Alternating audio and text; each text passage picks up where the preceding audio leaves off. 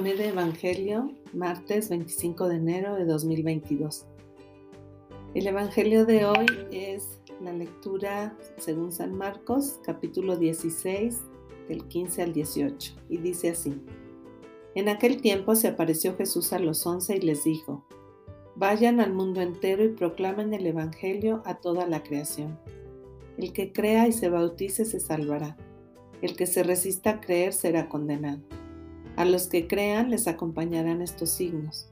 Echarán demonios en mi nombre, hablarán lenguas nuevas, cogerán serpientes en sus manos, y si beben un veneno mortal no les hará daño.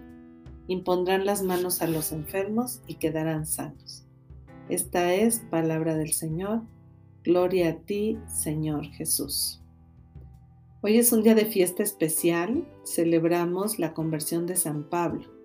De hecho, en la primera lectura de la liturgia de este día es del libro de los Hechos de los Apóstoles, donde él cuenta su conversión, cuenta su encuentro con Jesús y cómo de ese encuentro pasó de ser perseguidor a ser perseguido porque muere mártir y cómo realmente se dedica a evangelizar por todo el mundo, el mundo conocido en esa época y que además no había sido pues eso, explorado o no había llegado la fe en Jesús hasta esos lugares.